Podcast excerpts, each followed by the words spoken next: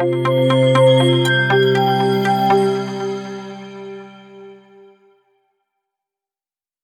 India, Executive Briefings, Politics and Economy, a global update by Adit Jain, April 2023.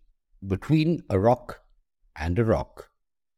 Around the time of the collapse of Silicon Valley Bank, Signature Bank, and the imminent failure of Credit Suisse, there was genuine trepidation of a banking contagion spreading across Europe, America, and even to emerging markets. Mercifully, Swiss regulators scurried through the merger of Credit Suisse with the Union Bank of Switzerland, and the markets heaved a sigh of relief. Be that as it may, fundamental problems remain. The mark-to-market balance sheets of most US lenders puts them in a troubling spot, and had it not been for the Fed's intervention, many would have succumbed to depositors knocking on doors seeking to hastily withdraw their money. What the Fed did was the creation of a new emergency lending facility that would allow banks to deposit high quality assets in exchange of a cash advance worth the face value of the asset rather than its market value. American banks that had stacked up on US treasuries have thus been protected from a tragic death. Basically, the Fed just kicked the can along.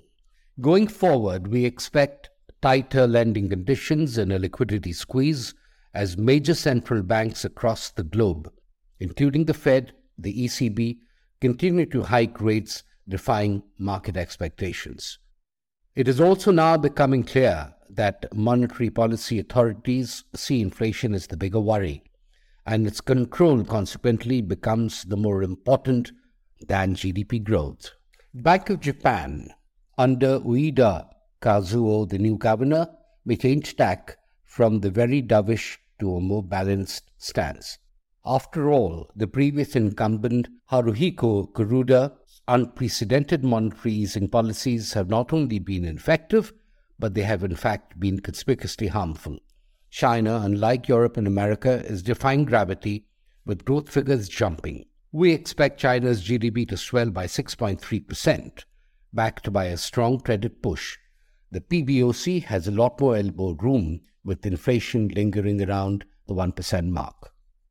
US bond markets have behaved jerkily in line with expectations on the Fed's stance and yields dropped.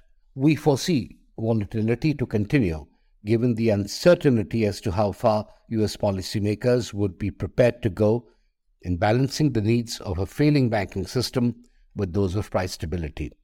Equity markets in America, too, may face headwinds with a drop in earnings, the consequence of weakening consumption. For now, some American households are protected because of fixed interest mortgages, but this will not last long as the impact of higher interest rates is bound to kick in over the coming years. America is heading towards choppy waters.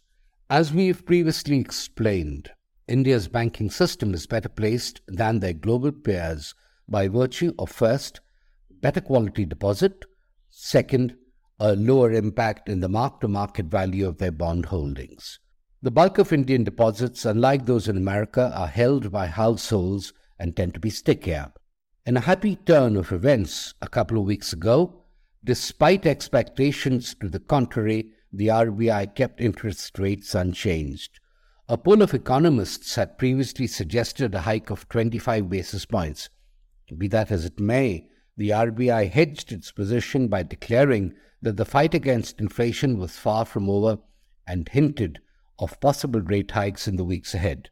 As of now, we do not subscribe to the view that interest rates have peaked and a quarter percentage increase will possibly take place. Bond yields, on the other hand, are close to their peak, and treasury managers should consider locking in their investments for now. CFOs must also keep an eye on liquidity should external conditions cast a shadow upon the Indian financial marketplace.